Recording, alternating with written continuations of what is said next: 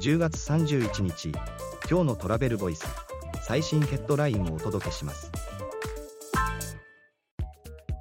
遊園地テーマパーク182社2022年は3年ぶりに黒字転換増収が8割。オリエンタルランドの1人当たり売上は過去最高。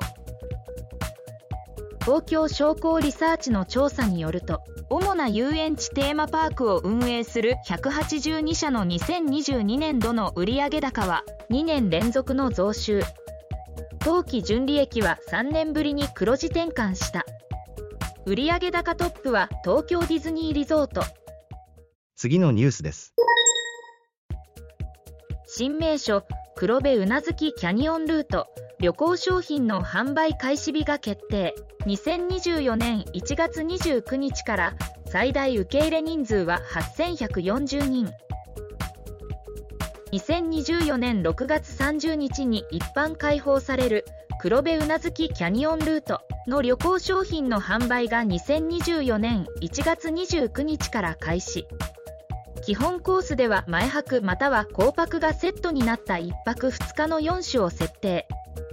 専門ガイドが同行。次のニュースです。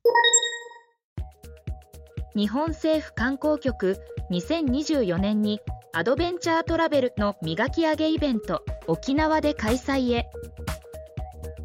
日本政府観光局が2024年11月上旬に沖縄でアドベンチャーウィークを開催。欧米5地域から約15名が参加し5泊6日程度のファムトリップなど予定。次のニュースです。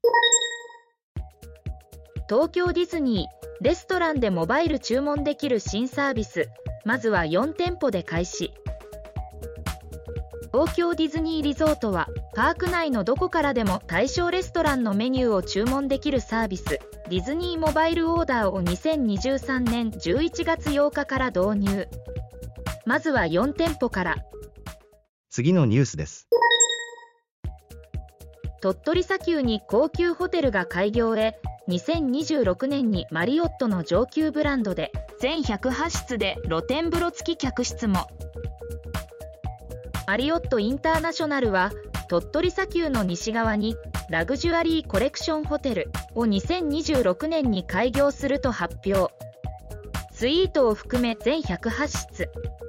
一部の客室は露天風呂付きに。記事の詳細はトラベルボイス .jp で。ではまた明日。